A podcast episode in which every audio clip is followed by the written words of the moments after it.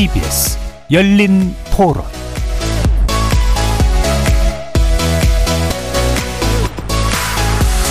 안녕하십니까. KBS 열린 토론 정준희입니다.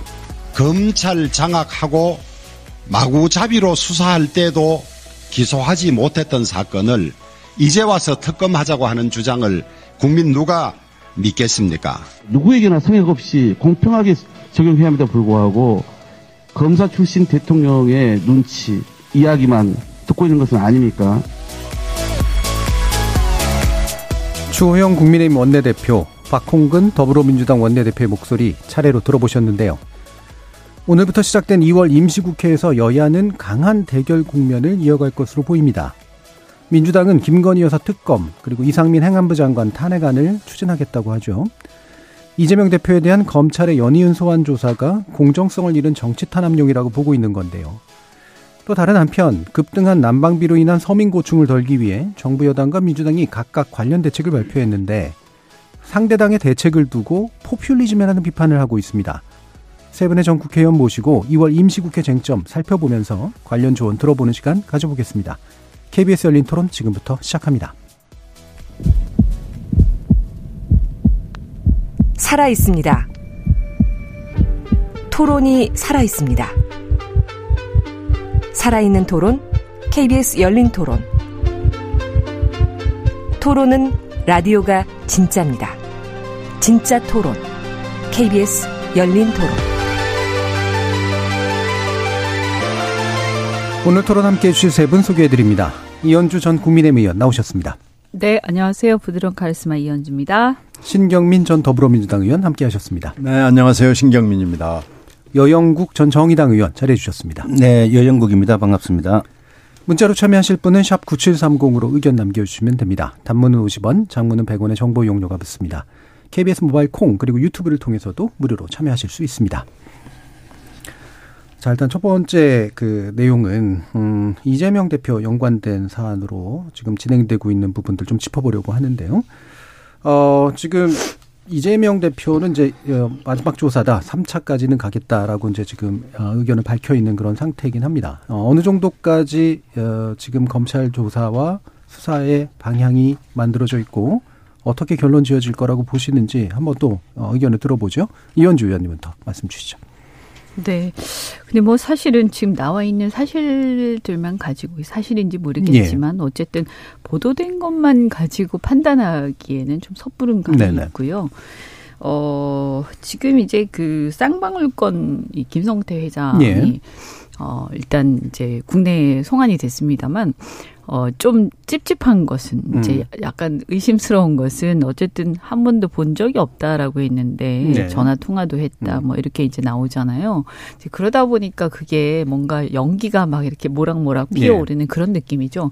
근데 사실은 또 한편 보면 그럼에도 불구하고 우리가 이제 범죄가 구성되기 위해서는 연결고리가 있어야 되잖아요. 네. 근데 아직까지 뚜렷하게 연결고리가 어, 이렇게 많이 피의 사실이 공표됐는데도 음. 연결고리로 보이는 것은 아직까지 나오진 않은 것 같아요. 네.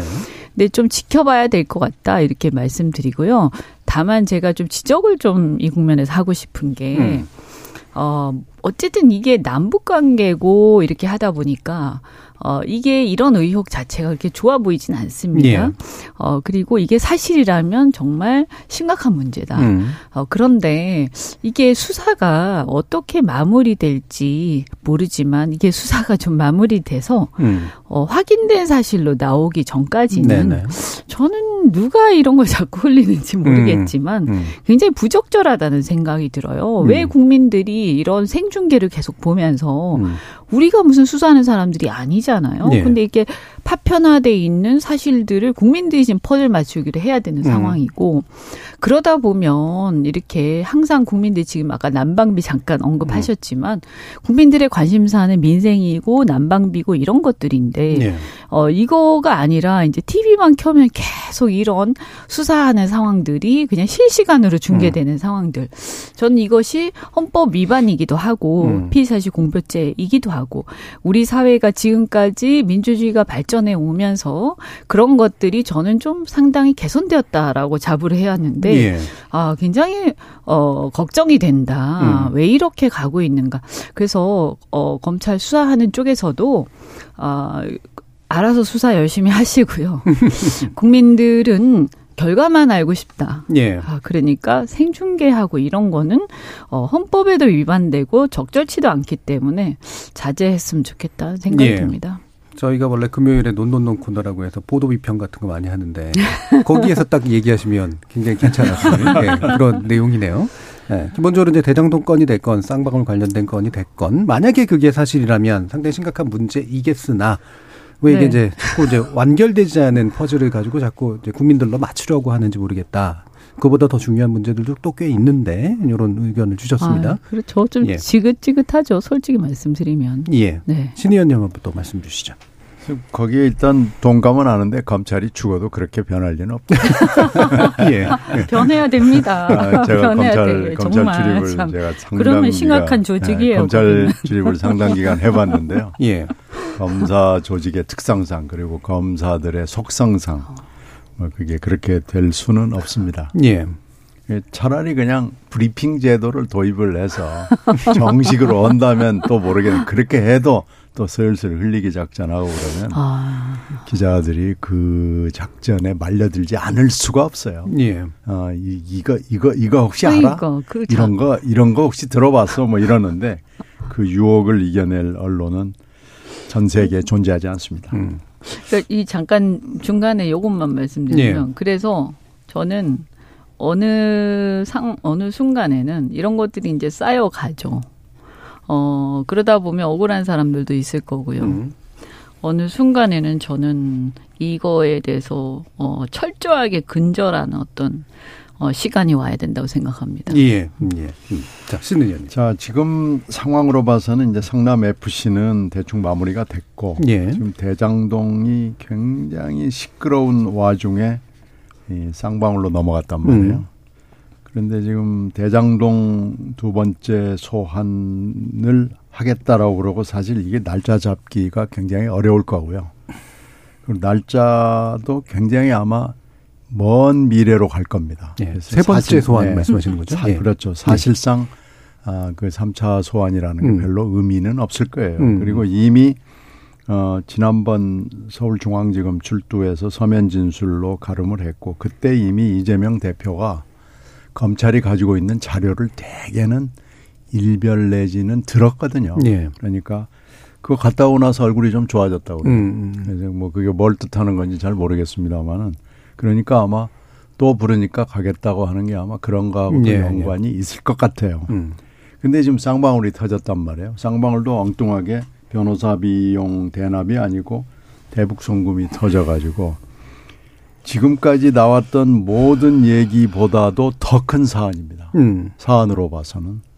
그래서 이 대북 송금 문제가 지금 김성태 전 회장의 입을 통해서 액수가 구체적으로 나왔다는 것은 이건 어 민주당 입장에서나 이재명 대표 입장에서 이 보통 사안이 아닙니다. 예. 더구나 김성태 회장이 인천공항에 도착하면서 보였던 그 태도 난 전혀 모릅니다. 그리고 뭐 이재명 그랬죠. 모릅니다. 뭐 이랬는데 얘기가 다르거든요. 모릅니다는 이미 날라갔어요. 그리고 뭐 내에 한한 벌 사입은 거밖에 없다는 이재명 대표의 얘기도 이미 날라가 버렸습니다. 음. 이미 두 사람은 하여튼 뭐 뭔진 잘 모르겠지만은 접촉이 있었고 어 잘 알 수밖에 없는 상황이라는 것이 이미 판명이 났고 이것이 그러면은 대북 송금하고 연관이 돼 있단 말이야. 이것은 도대체 진실이 뭐야? 이런 걸로 지금 어, 관심이 넘어갔거든요. 예. 그래서 이 사안은 민주당으로서나 이재명 대표로서나 굉장히 심각한 국면이다. 음. 그리고 이것은 이거야말로 증거를 가지고 얘기를 해야 되고 예. 증거를 내놓고 얘기를 해야 되는 것이지 카더라라는 어떤 진술만 가지고 얘기해서는 안 음. 되는 거 아니냐라는 생각을 가지고 있습니다. 예. 이게 사실로 입증이 된다 그러면은 이건 뭐 정말 빼도 박도 못 하는 음. 거죠. 음. 예. 근데 사실이 아니라 그러면 이보다 더한 모함은 없습니다. 그렇습니다. 예. 그래서 이거 아니면 저겁니다. 지금 굉장히 심각한 국면이다. 예. 이렇게 봅니다. 예. 사안의 심각성이 또 이제 새로운 국면으로 가고 있는데 이게 이제 결과적으로는 이제 증거 가지고 또는 사실 가지고 다툴 문제여서 어느 쪽이 됐건 상당한 상처가 생길 가능성이 되게 높은 그런 이슈가 되고 있는 것 같네요. 여, 여영국 의원님 말씀 주시죠. 어쨌든 지금 이제 이재명 대표 사법 처리 문제를 둘러싸고 예. 사실 이제 수사 영역도 있고 정치의 영역이 사실 있는 거거든요. 네. 그런데 어, 사실 정치의 영역이 수사 영역이 완전히 사법 영역에 종속되는 네네. 좀 먹혀버리는 음. 좀 이런 국면이 계속 지속되고 있고 확대되고 음. 있는 게 상당히 좀 우려스러운 지점입니다. 만약에 조금 전에 우리 신경민 전 의원께서 말씀했다시피 어, 우리 왜 흔히 전에 이야기할 때 강한 부정은 예. 또 강한 긍정을 뜻한다는 역설적 이야기를 하기도 하는데 이제 소설 신작 소설 쓰고 있다 이렇게 강한 부정을 좀 하셨단 말이죠. 이재명 대표가. 예. 어, 그리고 이제 올 뭐 이제 점점점 확 본인에 대한 어떤 수사 확대되죠. 이번 4일날 토요일날 예. 이제 첫 장외 투쟁까지 잡아놓고 있는데 음. 이게 만약에 물증이 나오거나 어 이렇게 해서 본인의 어 어떤 이런 이야기가 거짓으로 밝혀졌을 때 에, 이 정치 영역에 미칠 수 있는 그 파장 음. 어, 이런 것까지도 좀 고려하면서 어, 좀 대응이 되었으면 좋겠다 예. 하는 거고요. 이제 검찰 역시 지금 이제 관계된 자들의 에, 진술에만 의존하고 있고 음. 사실 물증을 뚜렷하게 제시를 못하고 이런 좀 상황이지 않습니까? 어, 그런 점에서 그런데도 불구하고 계속 검찰발 어떤 언론 보도가 계속 나오면서 예. 어, 이 국면을 계속 끌고 확대 확전을 시키고 있는데 검찰이 좀 일 안 했으면 좋겠다. 음. 어, 그런 상황 때문에 지금 국민들 완전히 민생 문제가 지금 뒷전으로 밀리고 어, 있는 그런 좀 상황이거든요. 예. 왜 지금 우리 국민들의 이 난방비 포탄 문제나 앞으로 공공요금 인상 문제나 이런 게 주된 토론이나 어떤 어떤 뉴스 거리로 다루지지 않고 음. 왜 누가 출석하고 누가 어떤 그 진술을 했다 이런 게 계속 주된 어 화제가 돼야 되는지 어 결국 피해자는 국민들이고 어, 그런 점에서 저는 어떤 검찰도, 어, 검찰도 그 다음에 지금 피해자라고 좀 생각할 수밖에 없는 예. 민주당도 뭐 그런 점들을 좀잘 아, 들여다보고 좀 대응을 했으면 좋겠다 예. 하는 생각입니다. 그러니까 검찰이 이제 그 정치의 영역을 자꾸 이제 종속시켜 버리는 그런 일들 뭐 계속되고 있는 일이긴 한데 이게 정치로서는 되게 난감한데 이걸 어떻게 정치로 풀 거냐 이게 저희의 또 매번의 주제이기도 했었습니다. 근데 이제 지금 이제 민주당의 대응 방법 이게 이제 또 다른 어떤 정치일 수는 있겠는데요. 아까 말씀하신 것처럼 이제 장애투쟁 얘기가 좀 나오고 있고요. 어 그리고 이제 반대로 해서 이제 김건희 여사 특검을 추진하겠다. 이제 얘기가 좀 되고 있죠. 어, 이 부분에 대해서 좀 이게 좀 민주당으로서 적절한 대응 좀 책이라고 이제 보시는지도 한번 얘기를 들어볼게요. 먼저 신 의원님 말씀 주실까요? 네, 지금 오늘 의총을 민주당에서 예. 했는데요. 이게 결국은 결론을 못 냈습니다. 예. 음, 그 난상 토론이 있었고요. 어, 지금 이 말씀하시는 뭐 특검, 특검이나 뭐 여러 가지 안들 이런 것들, 그 탄핵도 포함을 하고 예. 지금 4일 날 있게 될 그 집회, 광화문 집회는 예정대로 진행이 되는 음. 걸로 되어 있는데요. 지금 의원들이 이런 금방 우리들이 얘기했던 이 문제, 특히 대북송금 문제가 튀어나오면서 의구심이 더 커진 거예요. 물증은 없고 계속 나오기는 하는데 그리고 대표는 부인을 하긴 하는데 네. 긴것 같기도 하고 아닌 것 같기도 하고 기면은 큰 거고 아닌 거면은 이건 음. 정권 내지는 검찰이 큰 문제가 생기는 거고 이거 그러고 더군다나 또 하나 한쪽에서는 문재인 정권 사람들에 대한 수사가 굉장히 심하게 진행이 네. 되고 네. 일부는 기소가 되고 있고 네. 지금 이런 상황이고 뭐 어제 나온 뉴스입니다마는 대통령 기록물 관장도 어 그만둔 거. 아니겠어요? 근데 이게 사실은 좀 지난번에 풍산계 나왔을 때부터 나왔던 얘기거든요. 네. 이런 것들이 좀 도를 지나치고 표적 수사도 문제지만 표적 감사부터 하고 또 압박도 있고 좀 심한 거 아니냐. 그러니까 지금 문제 문수사와 명수사가 혼재가 돼 있거든요. 네. 그래서 이럴 수도 없고 저럴 수도 없는 굉장히 곤란한 상황들이 의원 개개인들한테 있는 거예요. 그런데 이 특검 관련 부분에서는 일단 이렇게 대응하는 것이 과연 맞느냐라는 오늘 문제 제기가 있었고요. 어, 대표가 분명하게 아닌 건 아니다라고 하는 것이 좋겠다라는 굉장히 많은 지적들이 나왔다고 그래요. 어, 그래서 예, 오늘 문제 제기했던 것들은 어, 일단은 어, 오늘 결론을 의총에서 내지 말고 어, 그리고 오늘 또, 어, 또 안 나온 분들이 많기 때문에 네. 에, 일단 오늘 결론을 내지는 말자. 음. 지도부의 일림, 지도부가 어, 의원들, 특히 불출석한 의원들의 의사를 타진을 해보고 결론을 내는 걸로 하자 해서 일단 밀어놨습니다. 예, 예. 이 얘기는 뭐냐면은 아직 이렇게까지 갈 것은 아니지 않느냐라는 네. 그런 의원들의 의사가 음. 아, 강했고 그것이 그냥 밀고 나가려고 그러는 지도부의 생각하고는 다른 거죠. 음. 지금 그런 점에서 봤을 때는 뭐, 저, 특검이랄지 탄핵이랄지 이런 것은 쉽게 가기는 좀 어려워 보이는 상황입니다. 예. 그러니까 의총이 이제 결국은 당론 결의를 불발하게 된 이유는 물론 이제 지도부의 일임인데 이것도 좀 해석을 해봐야 되긴 합니다. 일임인데 음. 하라는 얘기는 아니고 예. 더 좀 알아보고 예. 하라는 거니까 예. 사실은 연기라고 볼 수 있죠. 음, 그렇죠. 그래서 어 과연 이제 지금 상황이 이렇게 민주당이 이제 모든 총력을 동원해 가지고 상대와 이제 싸우고 그다음에 강해 투쟁까지 하면서 여론전을 할 만한 상황인지는 판단하기 좀 어렵다 이렇게 내부에서 좀 보시고 있는 거다라고 해석해 주셨는데 여영국 의원님 어떻게 보세요? 어, 우선 이제 대통령 선거 끝난 지가 한 1년, 예. 한 10개월 좀 넘, 넘었죠. 어, 뭐 이런 상황에서 참 걱정스러운 거는 많은 국민들이 이제 대통령 선거 결과에 따라서 어느 한쪽이 이기면 어느 한쪽은 수사를 받게 될 네. 네. 예측은 다 했지 않습니까? 음. 어, 했던 거고. 근데 지금 이제 대통령 선거는 끝났는데 본선 게임은 끝났는데 계속 연장전이 진행되고 있는 네. 국민들은 아무도 바라지 않는데 뭐 이런 좀 상황이 아닌가 좀 하는 생각이 음. 어, 참 많이 듭니다. 이제 특검 같은 경우는 국회에서 그동안 어, 여야 합의 없이 진행된 적은 없습니다. 예, 그렇죠. 합의 없이는 진행이 불가능하고요. 음.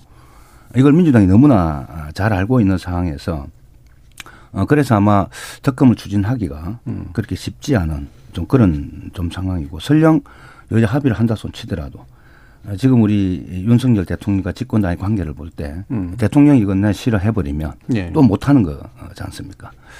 막 그런 점에서 볼 때 민주당이 특검 카드를 꺼낸 것은 오늘 아침 박범계 의원님 그 어, 김현정 뉴스쇼에 예. 나와서 음. 말씀 쭉 들어보면은 좀, 좀 장기적으로 보시는 것 음, 같아요. 음, 음. 결국은 어, 내년 총선까지 이런 국면을 끌고 가고자 하는 선거 전략의 측면도 있지 않은가. 예, 어, 예. 좀 이런 좀 생각도 한편 좀 음. 들었어요.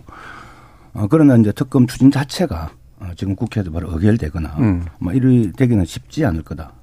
그러나 어, 김건희 그 여사의 주가 조작 의혹은 예. 뭐 지금 2월 10일 날 어, 선고를 앞두고 있습니다만 속속 좀 밝혀졌지 않습니까? 밝혀지고 그 어, 공소주의를 담당했던 공판 검사 등등이 지금 싹 바뀌었거든요. 예. 뭐 어떤 분은 자천이라 하고 어떤 사람은 그냥 뭐 이동이라 하고 하긴 하는데 이런 상황들.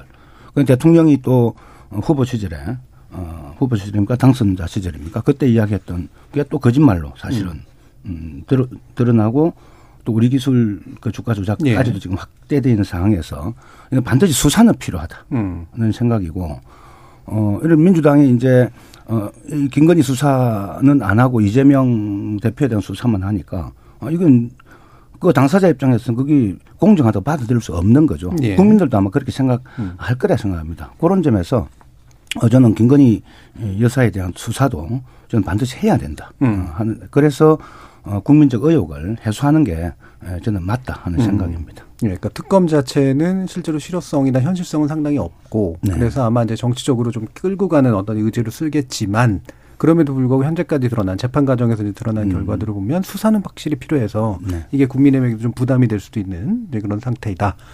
어떠세요? 네, 그 보면 이제 그 최근에 이렇게 여러 가지 이제 녹취록 예. 재판 과정, 공판 과정에서 녹취록들 공개된 거라든가 이런 것들을 보면 좀 확실히 뭔가 좀 의혹이 커지긴 한 것 같아요. 김건 여사 관련된. 네, 네, 예. 그렇죠. 그러니까 그 전에는 뭐 국민들이 자세한 걸 잘 몰랐잖아요. 그런데 이제 굉장히 자세한 것들이 많이 드러나 있어요. 예. 그래서 이걸 뭐 결론적으로 유죄다 무죄다 이런 얘기를 이 자리에서 하긴 적절치 않고 음. 그건 어차피 재판을 받거나 이제 수사를 해야 되는 거니까. 근데 다만 왜 수사를 안 하지? 이런 생각들을 의구심은 대다수 국민들이 아마 갖고 있을 거다. 다만 이제 우리 국민의힘 입장은 상당히 애매하죠. 예. 네. 그 대통령의 부인인데 아 이걸 수사를 하라고 하자니 솔직히 말씀드리면 음. 좀 개면쩍고 음. 그렇다고 하지 말자고 방어를 하자니 잘못됐단 말이에요. 공정과 상식을 내세운다고 했는데 그건 아닌 것 같거든요. 그러니까 이제 엉거주춤하게 뭐 과거에 이제 수사 다 했는데 뭐 이렇게 얘기하지만 또 그 당시에는 어, 대통령께서 검찰의 수장이고 지검장이고 뭐 이런 상황이었기 때문에 특수부라는 어떤 특수성이 있었기 때문에 그렇게 얘기할 건 아닌 것 같고요. 예.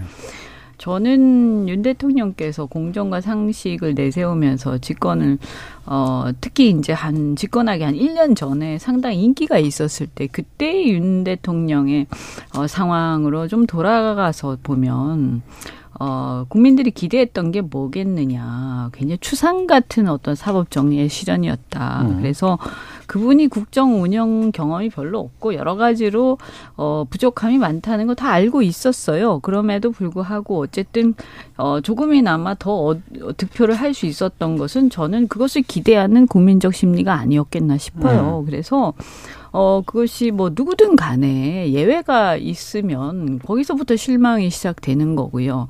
마, 이것은 끝까지 수사를 안 할 수는 없어요. 왜냐하면 이 공소시효라는 것은 포괄일제이기 때문에 어, 공범들의 재판이 끝날 때까지는 공소시효가 진행이 안 됩니다. 그리고 이게 포괄일제가 아니라고 주장할지 모르겠으나 네. 나중에 가서 포괄일제라고 주장하면 됩니다. 그거는. 음. 그래서 결국 이건 끝나지 않는다.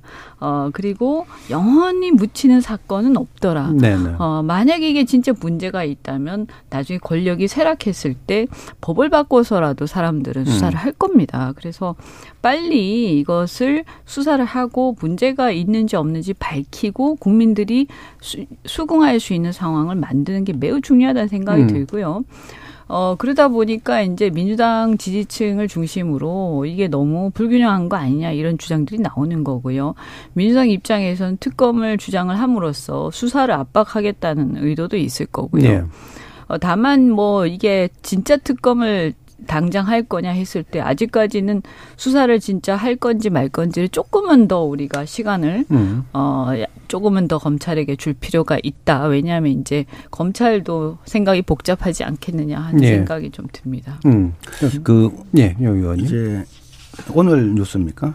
그 미국 바이든 대통령 개인 집무실 압수수색에 이어서 예, 그 예. 별장 수색 미 그 연방 수사국이 했다는 소식을 그렇죠. 기밀 문서 관련해서 네, 기밀 문서 관련해서 현직 대통령을 수사기관이 직접 압수수색하면서 수사를 확대하고 네. 어, 있는 이런 문제를 좀 한국 검찰이 좀 반면 교사로 삼아 네. 좀그 말씀 꼭 드리고 싶습니다. 제가, 제가 한 말씀만. 예, 미국은 아마 네. FBI라서. 우리나라 미국은 뭐 이런 경험이 사실은 많이 있어요. 예. 역사를 뒤져보면 당장 닉슨 때도 뭐 그렇게 했고요. 네. 닉슨 때 뭐 그냥 막 들어가서 다 뒤졌거든요. 음. 근데 지금 우리나라가 이제 기소 독점주의잖아요. 네. 근데 제가 검찰을 쭉 관찰해 본 걸로는 수사와 기소를 하는 게 독점적으로 하는 게 권력이죠. 근데 음. 실제로는 수사와 기소를 안 하는 게 더 큰 권력입니다. 그렇죠. 예, 이게 훨씬 더 큰 권력이에요. 음. 그래서 만약에 한동훈 법무가 지휘하는 그런 검찰과 윤석열 정권이 운영을 하는 이런 검찰이 진짜 공정과 상식에 맞는 말 그대로 그런 약속을 지키겠다 그러면은 이재명도 수사하고 음. 그리고 김 여사도 수사하고 그래서 나오는 대로 기소하고 그러면은 아마 영구 집권 하자 하라는 얘기가 나올지도 모릅니다. 이런 정도의 그 그렇겠죠. 철인 정치인이라면 네. 뭐. 어, 뭐그 아니 이건 우리가 어, 왕처럼 모시고 살아야 된다라는 음. 얘기가 나올 가능성이 저는 있다고 보는데 뭐 이런 이건 뭐 그냥 하는 얘기이기 때문에 이루어지지 한 10%는 네. 당장 오를 것 네, 같아요. 이루어, 이루어 이루어지지 않을 일이기 때문에 제가 뭐 그냥 꿈 비슷하게 말씀을 드리는데 아, 문재인 검찰에서도 수사를 했지 않냐, 뭐, 그런데도 안 나왔지 않느냐라고 여러분들이 얘기를 해요. 그런데 문재인 검찰의 검사들도 검찰총장의 부인을 수사할 만한 담력을 가진 검사는 없습니다. 예. 그러니까 예. 그 얘기는 저는 그만 좀 국민의힘 분들이 하시는 게 좋겠다라고 생각합니다. 설득력이 좀 궁색하죠, 사실은. 예. 자, 그럼 또 오늘 이 얘기도 좀 다뤄봐야 되는데요. 이게 이제 한참 또 정치 쟁점이 이제 되려고 하는 그런 순간이어서요. 원래는 이제 약간 소문처럼 이제 했던 것 중에 하나가 이른바 이제 천공이라는 사람이 어, 대통령 관저 이전 과정에 어, 개입했다라는 설들이 좀 있었는데 이제 목격했다. 그러니까 목격담은 아니고요. 목격 있었다라고 하는 거를 전 이제 육참 총장의 어, 발언을 빌어서 이제 부승찬 국방부 전 대변인이죠. 이 사람의 이제 저서를 통해서 또 얘기가 나오면서 이 사건이 좀 커지고 있는데 이것도 상당히 좀 큰 파장이 있을 수 있는 그런 이야기라서 어, 한번 어, 짚어봤으면 좋겠습니다. 일단 대통령실이고 경호처는 이제 부인한 상태고요. 한번 이 부분 신 의원님부터 좀 네. 말씀해 주실까요?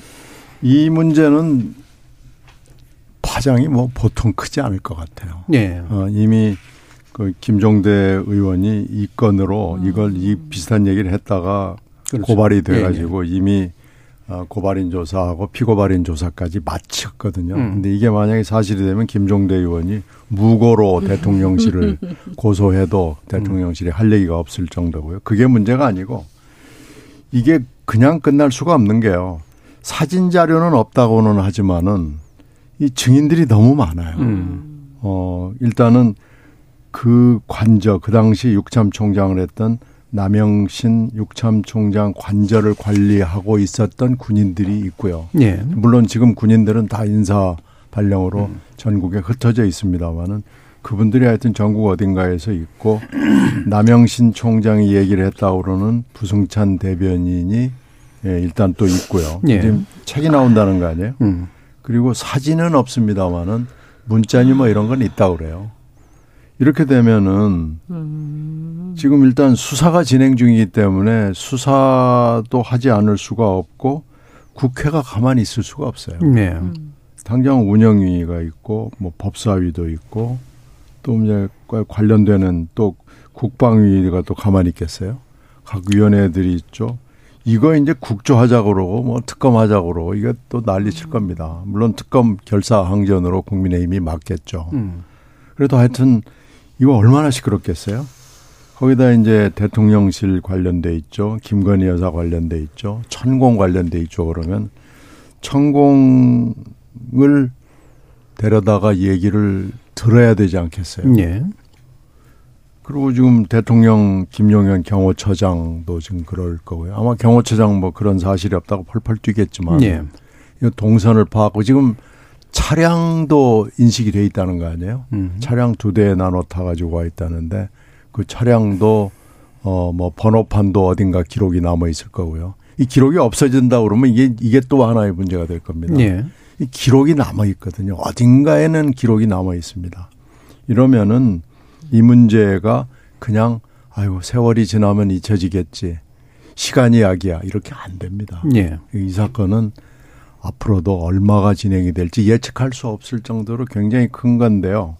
여기서 대통령실과 대통령 관절을 정하는데 무속인이 결정을 했다라는 정말 창피하고도 말이 안 되는 이건 국격도 국격이지만은 정말 이건 어떻게 의사결정 과정이 이렇게 되는 거냐. 그것도 보통 무슨 저작거리에 뭐 갑 흥정하고 뭐 이거 이 물건을 저기다 옮겨놓고 이런 게 아니고 대통령실하고 대통령 관저잖아요. 예. 이건 국가의 핵 중의 핵인데 음. 이런 중요한 결정을 하는데 이렇게 결정을 했다? 정말 세상이 깜짝 놀랄 얘기고 어디 가서 창피해서 말을 할 수가 없는 정도의 수준의 예. 일이 어떻게 보면 오늘 아침 보도로 확인이 됐고 이게 지금 오늘 하루 종일 정가를 달구고 있고 오늘 하루가 문제가 아니고 언제 끝날지 저는 예측하기 매우 어렵다고 봅니다. 예. 지금 일단 이제 뭐 대통령실은 부인했고 이제 국민의힘 쪽에서는 이제 일종의 제2 제2의 청담동 사건이다 이런 식으로 이제 지금 얘기를 하고 있어요. 그러니까 결국은 잘못된 가짜 뉴스 내지 무성한 소문으로 이제 끝날 문제인데 왜 이러느냐라는 대응인 셈인데 지금 이제 정부 여당에서 이렇게 이제 대응하는 게 좀 어떻다고 보시는지 이현주 의원님 말씀 해주실까요? 일단 웃음으로 아, 대답을 하셨습니다. 네. 네. 참 이게 어 지금 우선 이분이 책에서 폭로를 했다라는 것은 어 본인이 이제 이 팩트에 대한 확인 같은 거 어느 정도 했다고 보이는 거거든요. 예.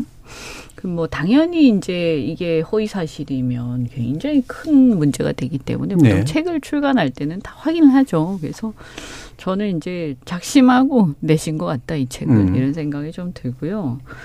어, 금방 이제 신경민 의원님도 말씀하셨다시피 이게 아, 그, 그 전에도 김종대 전 의원 또 그 주변에 또 뭐, 어, 뭐 이렇게 무슨 수비, 수, 수비랄까요? 뭐 하여튼 경호랄까요? 어쨌든 거기에 주변을 지키고 있던 네. 뭐군 관계자라든가 뭐 온갖 관련된 사람들이 있을 때 이 사람들 입을 다 막을 수 있는 건 아니지 않겠습니까? 음. 그래서 결국에는 이런 사안들은 어, 시간 문제다. 음. 어, 사실이 밝혀지는 게. 저는 그렇게 보고, 그래서 이게 그, 우리가 보통 이제 왕정 국가에서는 왕은 무오류의 존재여야 하기 때문에, 어, 이제 다른 사람들이 왕의 어떤 문제를 지적을 하면 너희들이 잘못한 것이다. 이렇게 얘기를 해야 되잖아요. 왜냐, 왕을 바꾸거나 왕을 어떻게 할 수는 없기 때문에요. 어, 그런데 이게 지금 우리는 공화국이고 대통령제 국가이기 때문에요. 어, 이 벌거벗은 임금님처럼 될 수는 없어요. 그래서 네. 오류가 있으면 어, 그것이 타인에 의해서 지적이 돼서 정말 확인되는 상황이 오기 전에 스스로 그것을 인정하고 개선하는 것이 가장 현명한 것이다라고 저는 생각하거든요. 그래서 우리가 뭐 주식할 때도 손절을 하지 않습니까? 그래서 아 이게 어 뭐 이건 사실관계 아직까지는 발, 뭐 확실하게 밝혀졌다고 저희가 이 자리에서 말하긴 좀 예, 여전히 음. 어쨌든 간에 어, 좀 신중해야 된다, 대통령실이. 음. 어, 이렇게 마치 왕정국가처럼 대통령이 왕처럼 무오류의 존재인 것이냐. 자꾸 이렇게 대통령실이 보면 조금 무리하게 뭐든지 간에 어, 너희들이 잘못 들은 것이야. 너희들이 잘못한 것이야. 이러면서 오히려 들은 사람들, 안 사람들에 대해서 거꾸로 자꾸 법적으로 걸고 이게 남용하는, 남발하는 그런 느낌이 좀 있어요. 근데 이게 예. 나중에 부메랑으로 돌아올 수 있다. 좀 신중하고 문제 해결을 이렇게 안 했으면 좋겠다는 생각이 듭니다. 네. 이게 사실 대통령실도 난감한 주제인 것 같아요. 이게 만약에 어 일단은 뭐 예를 들면은 알아보겠습니다라든가 이렇게 말하기도 좀 그, 어려울 것 같고요. 하죠. 예. 아니 근데 이 보면 우리가 어 그렇게 오래 되지도 않았어요. 박근혜 전 대통령 때 어, 최순실 건이 있지 않습니까? 예. 그때 그 우리가 기억하기에 무슨 저기 십상시 어쩌고 저쩌고 하면서 그 저 문서 대통령 그 문서의 어떤 유출 사건도 있고 막 네, 그랬었죠. 네. 그때 보면 그때도 그렇고 그 다음에 이제 그 연설문 그 이제 유출 사건 이런 것들도 네. 이미 그 전에 어 국회에서 야당들이 어 계속 문제 제기를 했었어요. 어, 그렇죠. 네. 그런데 딱 잡아댔단 말이에요. 음. 근데 사실은 어 그때 만약에 어 사실을 그대로 얘기를 하면서 그런데 이거 우리가 좀 어, 이 부분에 대해서, 어, 예를 들면 최순실이라고 하면, 음. 그런 부분을 갖다가 이렇게 비공식적으로 이렇게, 어, 이, 이, 이런 일을 하게 한다든지, 이렇게 그 보게 한다든지 이런 게 굉장히 잘못됐다. 예. 그래서 공식적으로 이분을 채용하겠다든지, 음, 음. 이렇게 했으면 말은 많았겠지만, 어, 아마 그때 국정농단 사태까지 갔겠느냐. 예. 그죠? 그래서 저는 이런 문제들은 어 조금 그래도 만약에 이게 사실이라면 어, 빨리 얻어맞는 게 음. 낫다 이렇게 생각합니다. 예, 여인국 의원. 어, 대한민국 곳곳에 CCTV가 엄청실이 달려 있습니다. 예. 음, 사실을 숨기고자 해도 아마 숨기기 어려울 거다 저는 좀 이렇게 좀 보여지고요. 이미 그 천공 무속인 문제건과 관련해서는 후보 시절부터 뭐 무수한 네. 이야기들이 참 많이 나왔지 않습니까? 예. 뭐 부적을 어디다 뭐 달고 다니니 뭐 이야기부터 음. 해서 끊이지 않았는데 그 이번에 책에서 그 사실을 밝히는 그 국방부 전 대변인은 어 우리 정의당 김종대 전 의원 시절에 의원 활동을 보좌했던 예. 분을 알고 있습니다. 그래서 상당한 신뢰 관계가 있기 때문에 그분이 이제 김종대 의원에게 그런 사실을 이야기를 했고 음. 김종대 의원이 그 김어준 뉴스 광장에서 이 사실을 이야기를 했죠. 예. 어, 그러자 이제 에, 그 명예훼손입니까? 예. 이렇게 해서 고, 대통령실에 고발을 했고 음. 조사까지 받았고 저는 어, 김종대 의원이 아마 무고죄로 어, 다시 고발을 해야 예. 이게 뭐 재판 과정에서 어, 재판 과정에서 정인을 신청하든지 음. 뭐 그런 과정이 좀 어, 되지 않겠는가 이렇게 좀 보여지고요. 어, 이게 단순한 하나의 사건으로 보지 않습니다. 음. 어, 이, 한 조단이 들어갔죠. 그, 이거. 지금 조단이라고 민주당에서 주장합니다. 예. 예. 엄청난 국민 혈세를 들여서 어, 청와대를 버리고 대통령실을 국방부로 옮겼단 말이죠. 음. 그 사무실을 결정하는 과정에 무속인이 개입을 해서 결정적 영향을 미쳤다. 음. 이만큼 큰 국정농단 사건이 어디에 있습니까? 예.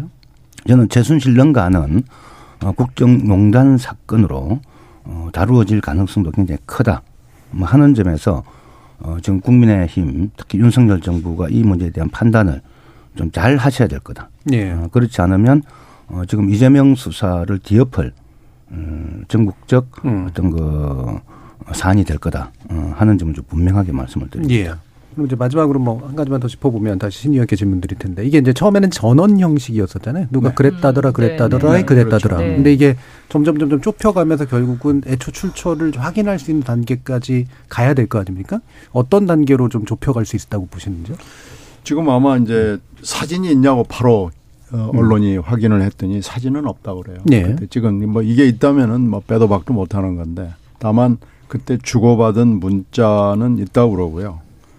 지금 그 당시 그 관절을 관리했던 사람들은 어, 상당 숫자가 있습니다. 이게 하사관 네. 관리관으로 해가지고 있기 때문에 이 사람들이 지금 전국에 흩어져 있기 때문에 이 사람들의 그 증언을 들어야 되고요. 금방 여 의원 말씀하신 CCTV가 남아 있을지는 모르겠습니다만 음. 이게 6개월이나 1년 그 시한부가 있을 거예요. 네, 1년이 넘은 예, 그런 게 지금 1년 가까이 들어가기 음. 때문에 이게 지금 작년 3월 달 일이거든요. 예. 그런데 차량은 확정이 된다고 그래요. 그렇기 때문에 차, 차 두 대로 왔다고 그러는데, 어, 한 대는 이제 그 김용현 그 당시 경호 처장 내정자일 겁니다. 예. 내정자가 타고 온 차기 때문에 그건 공식적인 차고 다른 하나가 아마 이제 사적인 차인 것 같으니까 그 차가 확인이 할 수 있다고 그래요. 음. 그러니까 그건 확인이 될 거고요. 그리고 이제 만약에 수사를 정말 정식으로 한다고 그러면은 그 핸드폰 추적을 할 수 있을 음. 거고요. 음. 그렇게 해서 아마 증거 수집이 일단 될 겁니다. 그래서 이걸 아마 언론들이 지금 아마 찾느라고 막 난릴 거예요. 예. 혈안이 될 거고요. 근데 물론 지금 관계되는 분들은 다 부인하죠. 그렇죠. 이걸 뭐 시인할 사람이 누가 있겠어요. 음.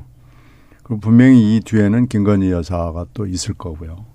그러니까 다 부인하고 대통령실도 공식으로 부인하고 이걸 사실로 보이는지 뭐 확인해 보겠다만 해도 뭐 뒤집어지기 때문에 일단은 원래 원래 하여튼 뭐든지 부인하는 게첫 네. 번째거든요. 첫 번째가 도망가는 거고 두 번째가 부인이거든요. 음. 그래서 1도, 1도, 2부, 3백 그러거든요. 그게 이제 수사받는 사람들의 그 원칙입니다. 예. 그러니까 지금은 지금 그 단계인 것 같아요. 그래서 예. 지금 아마 이제 언론이 아마 시작을 할 거고 바로 국회가 지금 현재 2월 달이 국회가 음. 열리는 시간이기 때문에 바로 지금 말씀드린 운영이 법사위, 국방위 등등 해서 바로 국회 소집 요구가 들어갈 거고요. 여기서 이제 증인 채택 가지고 엄청 싸울 겁니다. 네. 그 과정에서도 여러 가지가 있을 거고요. 지금 아마 이제 천공 연락처니 뭐 이런데 아마 불이 나고 있을 거예요. 음. 그래서 아마 속보가 언론으로 일단 계속 속보로 나올 것이고 국회에서 이제 뭐 여러 가지 움직임이 있으면은 이걸로도 또 뭐 굉장히 많은 얘기들이 흘러나오겠죠.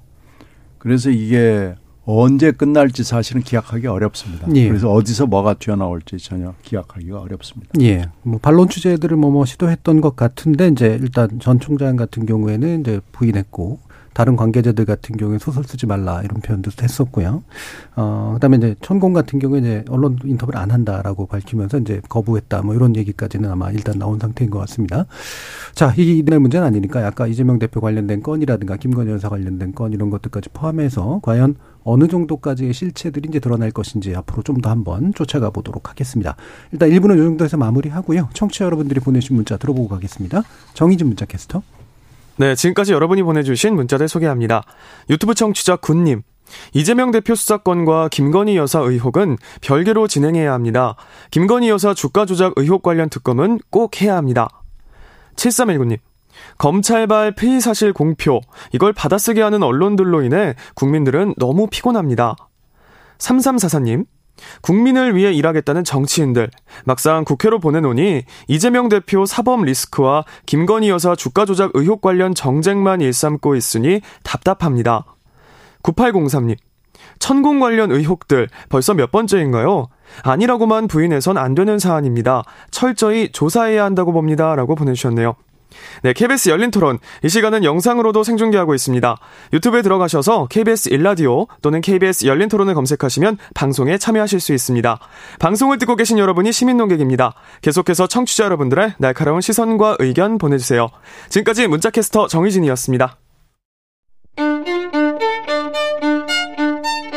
토론이 세상을 바꿀 수는 없습니다. 하지만 토론 없이 바꿀 수 있는 세상은 어디에도 없습니다.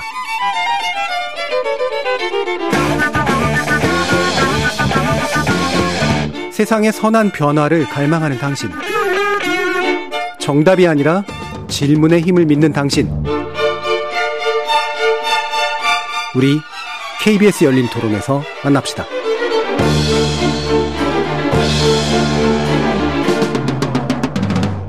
KBS 열린 토론 2부 신경민 전 더불어민주당 의원, 여영국 전 정의당 의원, 이현주 전 국민의힘 의원 이렇게 세 분과 함께 정치권에서 지금 이야기되고 있는 난방비 대책 관련해서 난데없이 이제 포퓰리즘 논란이 진행이 되고 있는데 이 부분에 대한 내용 자세히 짚어보도록 하죠. 어, 일단은 난방비가 어, 몰랐고요. 앞으로도 오르게 될 가능성이 훨씬 더 높은 그런 상태인데 이것을 둘러싸고 이제 각자 니탓하고 있는 그런 상태죠. 현재 정부 여당은 문재인 정부 탓이다. 민주당은 지금 윤 정부가 잘못하고 있어서 그런 거 아니냐라고 하는 문제로 가고 있습니다. 여영국 의원님 네. 어떻게 보십니까? 제가 그제 오랜만에 이제 목욕탕 네. 갔는데 어, 목욕탕 비용이 30% 넘게 네. 올랐어요. 네, 네. 어제 어제죠 어제 음. 네, 깜짝 음. 어, 놀랐습니다. 이런데 국민들은 당장 지금 내 발등에 불이 떨어져 있는데 니탓 내탓 공방하는 게 네. 얼마 참 꼴보기 싫겠습니까? 참 한심하기 짝이 없는 막 그런 좀 상황이라 보여지고요. 아니 어떤 정부에 의해서 뭐 작년에 이미 문재인 정부도 4월 달에 두 번이나 네. 어, 올렸지 않습니까? 어, 윤석열 정부도 작년에 두 차례 걸쳐서 총 이제 한 38%입니까? 음. 이 정도 어, 가스비가 올랐다 말이죠. 그럼 이건 누구를 탓할 문제가 아닌 거죠. 예. 그럼 이런 상황에서 국민들이 이 이제 기후 위기로 인해서 또 또 혹한기가 올 수도 있고 하기 때문에 음. 사실 예고를 해야죠. 어? 이 난방비 폭탄 폭탄 나올 수 있으니까 아, 이게 대해서 정부가 적절한 대책을 세우겠다. 예. 이런 방법 말 한마디 없었습니다. 음. 집권당도 제1야당도 정부도 말 한마디 네. 없었습니다. 네. 뭐 아시다시피 일본 같은 경우에 작년에 어 가스비와 전기를 인상을 하면서 어, 그 부담이 국민한테 온다는 거 이미 예고를 했습니다. 음. 하고 어, 작년 10월 달에 어, 그래서 올해 2월 2023년 1월부터 9월까지 그 부담을 정부가 좀 들어주겠다 해서 4만 5천 엔, 약 뭐 하나로 치면 한 어, 43만 원쯤 예. 되죠. 그 이미 지급을 결정을 했거든요. 그런데 이제 이 문제가 불거지고 나서도 윤석열 정부 무항자왕하지 않습니까? 예. 처음에 이제 지하계층 어, 얼마 좀 해주겠다. 지금은 음. 또더 해주겠다. 또 중상층까지 확대하고 하려고 하는데 대통령 지시했는데 어, 예산은 또 안 따라오고 하니까 그 집행부서에서는 제대로 어, 답을 못 내놓고 음. 어, 이건 윤석열 정부의 무능한 지금 상황을 그대로 좀 드러내는 게 아닌가 예. 어, 하는 점에서 좀 굉장히 안타까운 좀 상황이고 어, 역시 이제 제1 야당 역시도 예. 어, 이 문제에 대해서 같이 맞불 놓듯이 음. 니 탓이다 이렇게만 하는 음. 것은 아닌 것 같다. 예. 좀 하는 생각이 듭니다. 알겠습니다. 자, 정의당의 입장에서 당연히 지금 양 정당이 거대 정당이 어, 지금 각자 권력 쥐고 있었던 상태에서 지금 뭐 하는 짓이냐 서로 탓하지 마라. 자, 이런 얘기를 해 주셨으니까요. 어, 지금 어떻게 어, 정부 여당에서 추진하고 있는 건 지금 뭐 난방비를 주긴 주겠는데 기초생활수급자, 차상위 계층 뭐 이렇게 주겠다는 얘기인데 이 부분이 확대될 수도 있을 것 같긴 합니다만 연구 의원님 말씀 들어보면은 말은 그렇게 해도 실제로 어떻게 집행단이 살수 있을지는 굉장히 혼란스러운 상태다라는 말씀이신데 자 니탓 공방과 함께 이현주 의원님 한번 말씀 들어주세요. 그 니탓 내탓 공방은 뭐 저도 굉장히 한심하게 생각하고요. 네. 근데 이 일단 저는 이 문제는 우리가 이제 국제 관계 그다음에 경제 질서가 어떻게 돼 가고 있고 이런 걸 좀 먼저 이해하고 네. 볼 필요가 있다. 그렇게 보면 어, 지금은 이제 물가 상승이 굉장히 걱정되는 상황이죠. 이제 미국 같은 경우는 물가가 그래도 많이 잡히고, 있, 잡혀가고 있는데요. 근데 우리나라는 지금 아주 저 뜬금없이 올해 엄청 오를 것 같아요. 네, 네. 공공 분야 때문이에요. 그렇죠. 우습게도. 네.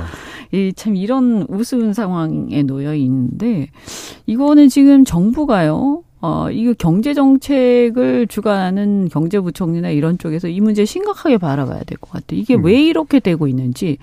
어, 전 세계가 물가 잡는다고 난리인데 우리는 공공이 앞서서 지금 올리고 있는 상황이고요. 예. 어, 그 다음에 그러면 어쨌든 올렸는데 그 다음에 또 지원 그래놓고 또 지원금을 준다고 한단 음. 말이에요. 그 올리지 말지 음. 왜 올려놓고 지원금을 주는 거예요? 이게 올려놓고 또 돈을 푸는 거예요. 이게 예. 돈을 푸는 거는 지금 같은 경제 국면에서는 최악이에요. 돈 푸는 정책은 하면 안 되거든요. 그 금리를 왜 올립니까? 그 돈을 걷어들이기 위해서거든요. 시중에 예. 너무 많이 풀려 있어서 문제가 생기니까.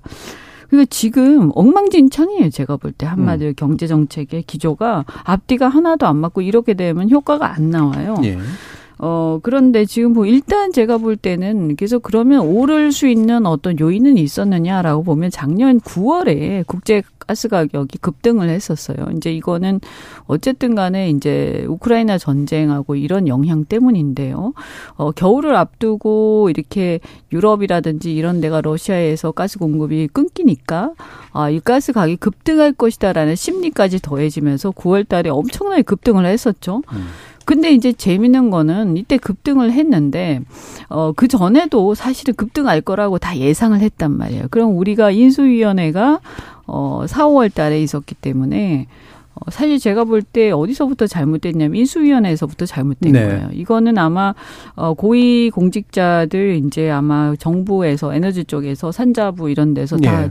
보고를 충분히 받았을 거라고 보거든요. 음. 근데 인수위원회에서 이 문제에 대한 대책도 제대로 세우지 않았고 그다음에 이 부분에 대해서 국민들한테 인수위원회 차원에서 어 앞으로 윤석열 정부에서 에너지의 대책은 이렇게 되는데 당장 이런 문제가 있을 수 있다라고 하면서 대국민 브리핑을 했었어야 되는 사안이죠, 이거는. 근데 하지 않았어요, 제 음. 기억으로는.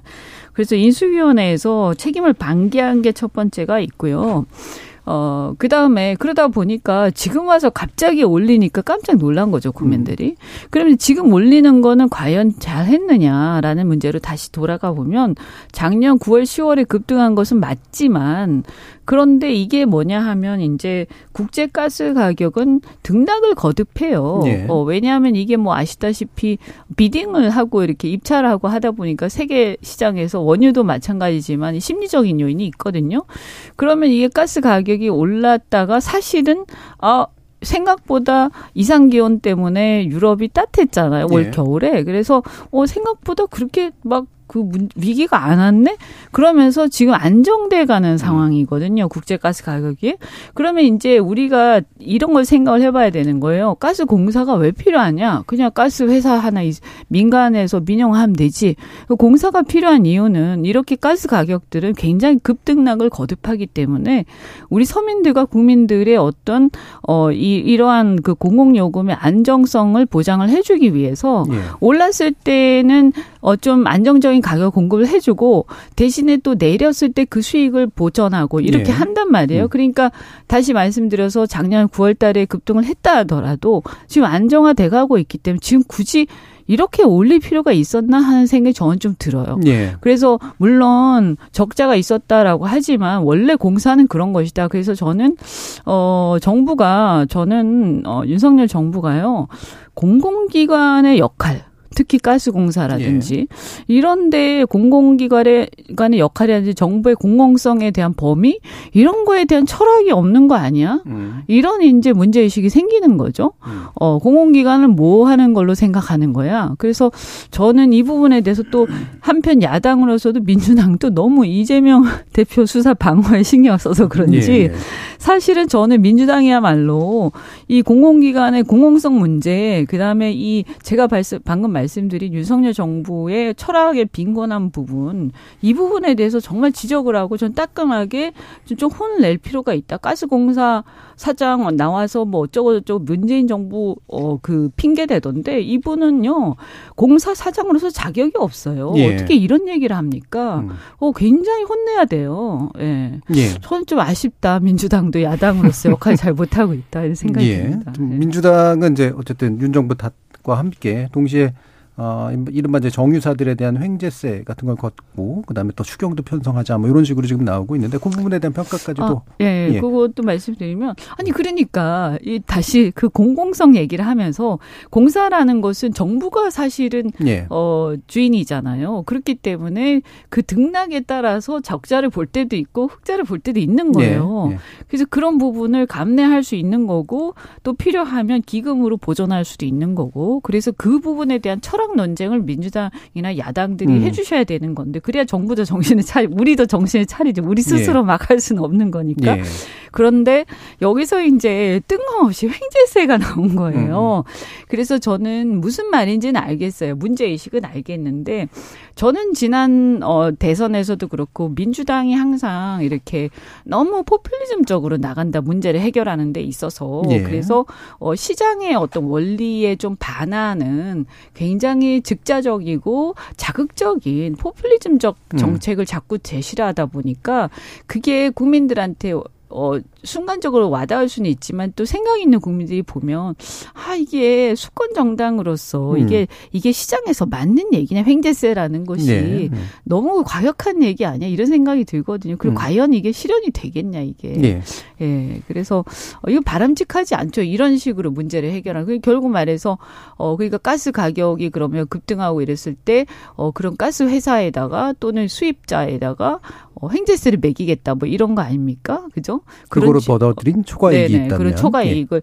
예. 이것도 이, 이런 게 제대로 작동을 하기 굉장히 어려워요. 예. 어, 하게 되면 또 나중에 공정성 문제도 생기고 행정적으로 문제가 있을 거예요. 그래서 이렇게 문제를 해결할 게 아니라 원칙대로 해결을 하면 저는 별 문제가 안 된다라고 예. 생각을 예. 합니다. 그래서 정작 야당이 지금 써봐야 될 건 공공기관, 가스공사 같은 공공기관이 어떤 이 시기에 어떤 역할을 해야 되는가 이 문제를 두고 싸워야 되는데 대중 추수적으로 이제 약간 그럴싸해 보이는 횡재세 문제만 지금 얘기하고 있다. 문제 해결 안 된다. 네, 그런 말씀이세요. 자, 신 의원님. 여야 대화가 어떻게 보면 끊어진 수준을 넘어서서 절멸 단계에 있다는데 책임이 있습니다. 네. 그건 절감합니다. 음. 지금 여야 대화가 사실 그 정치적인 것, 특히 정쟁적인 거 하다가 보면은 사람의 시간이라는 게 한계가 있고 인식의 범위라는 게 뭐 빤하잖아요. 그러다 보면 정말 중요한 얘기를 못 하게 되는데 인수위 문제 있다는 거 뭐 저기 다 인정하고요. 그리고 가스공사 사장을 지난번에 이제 몇 개 공사 사장들 바, 에, 발령을 하면서 발표가 나오는 걸 보고 그때 조금 경악했던 음. 인사 중에 하나였어요. 음. 그 가스공사로 가신 분은 사실 가스하고 아무 관련이 없고 음. 집에서 물론 가스 쓰는 정도 뭐 그런 예. 정도의 관련 밖에는 예. 없었던 분이 아닌가라고 생각이 되는데 그때 나왔던 몇 개 일련의 그 인사가 야 이거 노획물 나눠 갔듯이 어, 정부 인사를 하는구나라는 느낌을 굉장히 강하게 받았는데 역시 우리가 했던 평가가 맞았구나 예. 하는 걸 확인할 수 있는 계기였습니다. 그런데 인수위도 문제지만 이번에 이제 그 준비가 전혀 안 돼 있다는 것이 많이 백일화에 드러나 버렸어요. 전혀 전혀 이게 국제적 요인도 있고 뭐 국내적 요인도 있고 여러 가지가 있는데 에너지 문제에 대해서 그렇게 많은 전문가들이 경고를 하고 예, 앞으로 만약에 추위가 온다면 그 당시에는 이렇게 혹한이 오리라고 예상을 못했던 거 아닌가 싶어요. 근데 만약에 혹한이 온다면 아마 올해 에너지 이 어려움은 대단할 것이다라는 얘기들을 했는데 아무도 그 얘기를 어, 주워 담지 않았습니다. 근데 이제 일이 터졌잖아요. 일이 터져가지고 난리가 나는 상황이 되니까 또 허둥대는 거예요. 근데 사실 이 정도 문제가 되면은 산자부 장관하고 기재부 장관 둘이 나와서 그렇죠. 얘기를 해야 됩니다. 네. 근데 엉뚱하게 대통령실의 경제수석이란 분이 턱 나와가지고 얘기를 음. 하는 거예요. 음. 기획수석이죠. 아니 그래서 이게 이게 왜 이런가 그랬더니 지지도가 떨어지니까 그런 거예요. 음. 그 지지도가 어뚝 갑자기 올라가던 게 꺾이면서 툭 몇 퍼센트 떨어지니까 갑자기 대통령실 수석들이 나와가지고 예. 어, 막 얘기를 하는데 사실 그 내용은 뭐 에너지 바우처니 뭐 최하위 계층에 대해서 지원한다 음. 하는 것은 사실은 산자부 장관이 해도 충분한 얘기고 그게 사실은 뭐 하늘에서 뚝 떨어진 정말 새롭고 창의적인 아이디어가 아니고 이런 이슈가 생길 때마다 아, 관료들의 그 서랍 속에 공무관 예, 예. 밑에 들어있었던 겁니다. 음. 그게 뭐 엄청난 얘기도 아니에요. 근데 그걸 갑자기 대통령실의 수석들이 나와서 얘기를 하는 이런 상황이 된 걸 보고 정말로 아무도 준비를 하지 않았구나라는 것을 어 웬만한 사람들은 다 짐작을 하게 된 겁니다. 예. 저는 이게 가장 큰 문제라고 생각하고요. 국회가 지금 사실 정치적인 문제에 정쟁에 몰두하느라고 이런 이슈에 대해서 어 여러 가지 경고 사인이 있음에도 불구하고 어 주목하지 않았다는 것은 우리 국회 구조, 특히 여야의 구조에 문제가 있다고 생각합니다. 음. 이 부분도 고쳐야 됩니다. 네. 그래서 지금 현재 벌어지고 있는 일들은 너무너무 잘못됐다는 것을 다시 국민들한테 보여줬기 때문에 이, 이 부분에 대해서 좀 얘기를 해야 되고 행제세 문제 한마디만 말씀드리면 아마 행제세가 이게 일반적인 세금은 아니에요. 네. 어, 이것도 굉장히 제한적이고 어, 몇 나라에서 하고 있는 걸로 아는데 이것도 이제 그 굉장히 많은 토론 끝에 에, 채택이 됐고 문제가 있다는 지적을 받고 있기 때문에 특히 이 횡재세를 낸 기업들이 손해 볼 때 그러면은 이걸 보전세가 있느냐라는 데 대해서 논리적 취약성이 있거든요. 그리고 이게 제한적으로 정말로 횡재가 생겼을 때 하는 거기 때문에 일반적인 음. 세금이 아니고 어 아주 극히 예외적이고 제한적인 거에 하는 거거든요. 그러다 보면 아마 횡재세 도입을 가지고 하다가 날 새서 1, 2년 그냥 갈 겁니다. 예. 그러면 지금 당장 추워서 뭐 사망하는 사람들이 생기고 이 고통을 받고 또 물가 문제 때문에 예, 힘들어하고 이러는 거또 제껴놓고 횡재세를 하냐 마냐 하고 논란을 하다가 쌈박질 하다가 끝나버릴 가능성이 높기 때문에 저는 이 부분에 대해서는 분명하게 반대입니다. 예. 이렇게 접근해서 될일 예. 문제가 아니고요. 예. 이거 분명하게 이건 우리가 뭘 잘못했다는 거 지금 대충 지적이 나와 있기 때문에 이거부터 고쳐가지고 빨리빨리 대응을 하고 그리고 지금 산자부하고 기재부는 뭐하고 앉아 있는지 지금까지도 흔적이 없습니다. 도대체 이분들은 저 눈치만 보고 있는 건지, 네. 네. 뭐 하시는 분들인지, 그럼 빨리 그만두고 다른 분들이 좀 와서 일을 할 수 있게 해주시든지, 가스공사도 굉장히 중요한 일을 해야 되는데 지금 이렇게 문재인 정부 어, 험담하고 욕하는 일에만 전념을 하고 있을 때가 아닌 것 같습니다. 예. 생제세 같은 경우에 이제 예를 들면 국민들은 큰 피해를 보는데 예. 큰 부담을 안는데 어, 오히려 그 기업들은 역으로 예. 큰 이익을 보는 뭐 예를 들면은 어, 국민들 지금 부채가 많은 가운데 금리가 인상되면서 네. 국민들의 엄청난 부담은 늘어나는데 오히려 어, 금융사들은 또큰 이익을 보는 뭐 이런 어떤 어, 이상한 현상. 네. 어, 저는 이런 것을 막기 위해서는 행제세 같은 검토할 필요는 있다 반드시. 음. 그런데 이제 이 국면에 이미 정의당 우리 장혜영 의원이 이미 작년 행제세 이야기도 하고 했죠. 또 재난 연대세 이야기도 네. 했습니다. 이, 재난이 닥쳤을 때 음. 함께 어, 이겨내기 위해서 어, 했는데 이제 그런 거에 대해서는 사실 민주당도 쳐다보지도 않았거든요. 예. 그런데 지금 이 상황이 닥치자 어, 이제 재난 아, 행제세 이야기를 음. 꺼냈단 말이죠. 저는 행제세 이야기를 꺼내기 전에 이미 작년 그 국회 때 에, 물론 뭐 출발은 윤석열 정부입니다만 어, 부자 감세 예, 예. 뭐 1년에 한 12조 9천억 가까이 했지 않습니까? 어, 윤석열 정부 5년 동안 부자들 감세 60, 약 5조 가까이를 어, 작년에 국회에서 결정했단 말이죠. 어, 그런데 이런 지금 당장 닥칠 문제에 대해서 이런 방구 어, 예, 예견도 못 했을 뿐더러 그 대책에 대해서도 이런 말이 없었거든요. 예. 그런데 이 문제부터 반성을 해야 된다. 저는 음. 지금 당장 이 에너지 국민들이 어, 닥치고 있는 이 부담 문제를 좀 해결하기 위해서 어, 저는 그 감세한 그 절반 정도만 음. 절반 정도만 어, 지금 뭐 다시 멈추게 해서 그 재원으로 이 어려움을 이겨내는데 사용해도 큰 어, 문제는 없다. 좀 이렇게 좀 보여지고요. 현재 우리 그 석유 관련 법에 석유 사업법이 있습니다. 18조의 석유의 수입 판매 부과금 제1조 1항에, 2항에 보면은 국제 석유 가격의 현재한 등락으로 인하여 지나치게 많은 이윤을 얻게 되는 석유 판매업자 또는 석유 수출입업자에게 산업통상부 장관이 부과금을 징수할 수 있다. 이렇게 예. 명시가 되어 음. 있습니다. 음. 정부에서 이거 거두면 됩니다.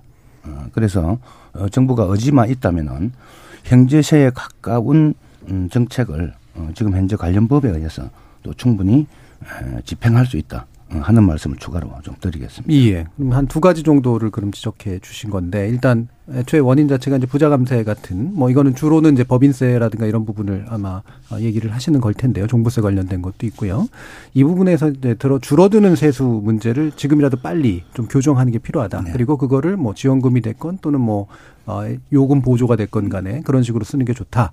그리고 횡재세라고 굳이 이름 붙이지 말지는 별개로 친다고 하더라도 어, 기본적으로 이 현재 법령으로도 초과이익 부분에 대해서 어느 정도는 정부가 손을 댈수 있는 부분이 있기 때문에 그거는 지금 고민할 수 있다. 이런 이제 의견으로 좀 정리가 좀 되고 있습니다. 네. 자, 여러분 현실적으로 좀 어떤 게 그럼 더 대책들이 될 수 있을지 한번 더 의견을 들어볼게요. 이현주 의원님 어떠세요? 아니 그러니까 우리가 지금 쭉 얘기를 들어보면요 이런 거잖아요. 어 지원금 주고 바우처로. 네. 그 다음에 미수금 걷어야 되니까 난방비는 올려서 음. 어, 요금은 올려 올려받고 그 다음에 또 뭐 야당에서는 횡재세를 걷자 네. 그래서 또 메꾸자 이러고 근데 가만히 생각해 보면 그냥 손 안 대면 되는 거예요. 손 안 대면 음. 음. 어손 안 대고 원래 가스 공사가 자기가 해야 할 원래 공공성의 역할을 잘 하고 있고. 네. 그러면 이제 이것은 올라갔다 내려갔다 하는 거기 때문에 들어서 가스 가격이 급등해서 미수금이 많아지고 그다음에 요금을 그만큼 따라서 추적해서 올리기에 부담스러울 때는 그럼 그건 당연히 정부의 기금이나 예산으로 메꾸는 거죠. 네. 그 정부 예산이 그런 거 하라고 있는 거 아닙니까? 그래서 저는 기본적으로 이제 차제에 가스공사도 그렇지만 우리가 그런 게 많아요. 이게 공사들 중에서 어좀 살을 빼야 되는 분야가 있고요. 불필요하게 이제 음. 시대에 맞지 않기 때문에. 어, 그 다음에 또 어떤 것은, 어, 우리가 보면 이상하게 공사가 일반 민간 회사들하고 경쟁을 할 거면 뭐하러 공사가 필요합니까? 네. 그러면 그냥 해체하는 게 맞는 거죠. 어, 근데 그게 아니고 공사가 공, 고유의 어떤 역할을 해야 되는 게 있거든요. 이런 것처럼 이제 가스 가격의 급등의 시장 영향을 받을 때 우리 서민들을 위해서 안정된 가격으로 가스를 공급할 수 있게 하는 것. 예. 이것이 이제 가스 공사의 또 하나의 공무원의 역할이고요. 이거와 비슷한 게 또 LH의 어떤 임대주택 네. 짓는 거 아닙니까? 음. 이런 거라든지 이런 몇 가지의 공공적 기능이 있는데 이런 것들에 대해서까지도 계속 무슨 적자다 흑자다 이러면서 하는 게 음. 저는 좀 문제가 있다. 그럼 뭐하러 공사를 만드냐 우리가. 그래서 어 저는 이제 시장주의자고 자유주의자지만 그것이 이제 일반 민간 시장에 정부가 개입하지 말자는 거고요. 정부가 공공성이 필요해서 하자라고 결정을 했으면 그래서 철저하게 그 목적에 맞게 운영해야 된다라는 거죠. 근데 네. 지금 보면 그게 무너져 가지고 완전히 막 땜질을 몇 번씩 하고 있다. 그 다음에 또 하나는 아까 잠시 말씀드렸지만 우리가 세금도 그렇고 이런 바우처 문제도 그렇고 지금은 전 세계 시장들이 어 이 금리를 우리 올라가는 상황들도 그렇고 돈을 푸느냐 아니면 유동성을 어 확대하느냐 아니면 어 긴축하느냐 네. 하는 이런 것들 거시 경제에서 큰 틀에서 우리가 경제를 운영하는 것이지 어 과거처럼 어 폐쇄된 경제 속에서 우리가 예를 들어서 부자와 가난한 자, 그 다음에 노동자와 자본가 이런 식의 어떤 어이 전선을 거서 하는 경제 예. 체제는 좀 넘어섰어 이미. 음. 그러면 음. 우리가 지금은 긴축을 하는 상황이잖아요. 그게 예. 우리 경제를 위해서 바람직하고요 물가 때문에. 그러면 사실은 감세도 어, 좀 조심해서 자제해야 됐어야 되는 네. 거죠. 마찬가지로 바우처 같은 방식으로 자꾸 남발하는 것은 뭐하러 하는지 모르겠어요. 그래서 저는, 어, 사실은 또 야당 에서도 그렇고 국회에서, 어, 이 경제부총리, 그러니까 지금 기재부의 경제 운영 방식에 대해서 좀 따져 물어야 된다라는 음, 생각이 듭니다. 알겠습니다. 네. 자, 그럼 1분 정도씩 또 마무리로 한번 다른 두 분의 의견 더 들어보도록 하죠. 신 의원님. 지금 이 국회가 음. 지금 뭐 행정부의 문제는 좀 있는 것 같아요. 음. 윤석열 행정부가 이뭐 여러 가지 지금 인선이나 특히 뭐 산자부 장관에 대한 불만은 좀 나왔던 것 같고요. 또 기재부 장관에 대한 불만도 네. 좀 있는 것 같고요. 그리고 가스공사도 있는 것 인선 문제는 논외로 하고 그뭐 당연히 지금 지적받아야 될 거고요. 국회가 그러면은 현실 이슈에 대해서 빨리빨리 대응할 수 있는 체계를 갖추는 것이 음. 굉장히 음. 중요하다 그러는데요. 국회 제도를 그렇게 만들 수 있습니다. 네. 그건 다른 나라 선례를 보면 음. 현안 이슈가 터졌을 때 국회 상임위원회를 열지 않을 수가 없도록 만들면 되거든요. 음. 근데 지금 우리나라는 방학이 너무 많고요. 네, 네. 그리고 상임위도 지금 음. 하나만 하게 돼 있잖아요. 이러니까 음. 어, 왜 상임위를 하나만 해요? 음. 그리고 상임위 열기가 굉장히 어렵습니다. 네. 왜냐하면 연하야가 한쪽이 아예 안 하겠다 그러면 못 네. 열거든요. 그러니까 국회도 쉽게 열 수 있게 상임위를 음. 맨날 열 수 있게 그리고 상임위에서 사람을 부르면 나올 수 나, 네. 나오고 자료를 내놓을 수 있게 이렇게 고치면 되거든요. 음, 국회가 세종시로 네. 빨리 그건 그건 그건 그렇게 만들면 됩니다. 네. 그래서 그러니까. 그렇게 좀 바꿨으면 좋겠습니다. 네, 국회가 즉각 즉각 대응을 잘 할 수 있는 그런 체제가 좀 필요하다. 네, 지금 가스 요금뿐만 아니라 그 버스, 지하철, 대중 요금 좀 네. 줄줄 인상이 되고 있지 않습니까? 어, 아까 이제 이원조 의원님 잠깐 말씀하셨는데 예, 어떤 공사가 운영되는 공사를 만들어 운영되는 그 기관에 대해서는 정부가 책임을 좀 져야 됩니다. 네. 예를 들면 서울 지하철 1조 2천억 어 적자 난다고 어, 시민들에게 그 요금을 어, 증가를 시켰습니다. 어, 그, 이제 주된 이유가 이제 무임승차, 네네. 만 65세 이상, 음. 뭐 이런 걸 핑계 삼았는데 이미 이 이야기는 문재인 정부 시절에 서울 지하철 노동자들이 어, 그 무임승차로 인한 적자 폭이 계속 커지고 있고 그 부담이 점점 노동자들한테 구조적으로 네. 와닿고 있다. 어? 이래서 어, 그 정책은 정부와 서울시가 했는데 왜 그 부담을 우리 노동자들이나 시민들한테 져야 되느냐 했지만 대책을 세우지 않았습니다. 네. 어, 지금 윤석열 정부 이제 뭐 오세훈 서울시장이죠.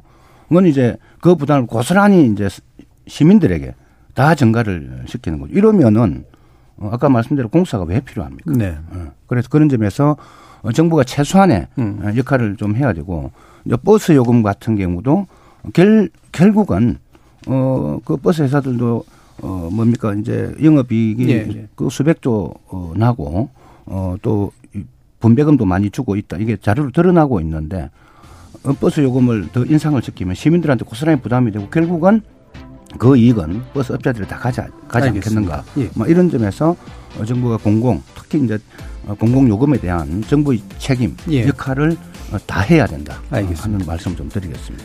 자, 오늘 KBS 열린 토론 2월 임시국회가 해야 될 일들, 그리고 정부가 해야 될 일들 짚어봤는데요. 오늘 토론 함께 해준 세 분, 여영국 전 정의당 의원, 이현주 전 국민의힘 의원, 신경민 전 더불어민주당 의원, 세 분 모두 수고하셨습니다. 감사합니다.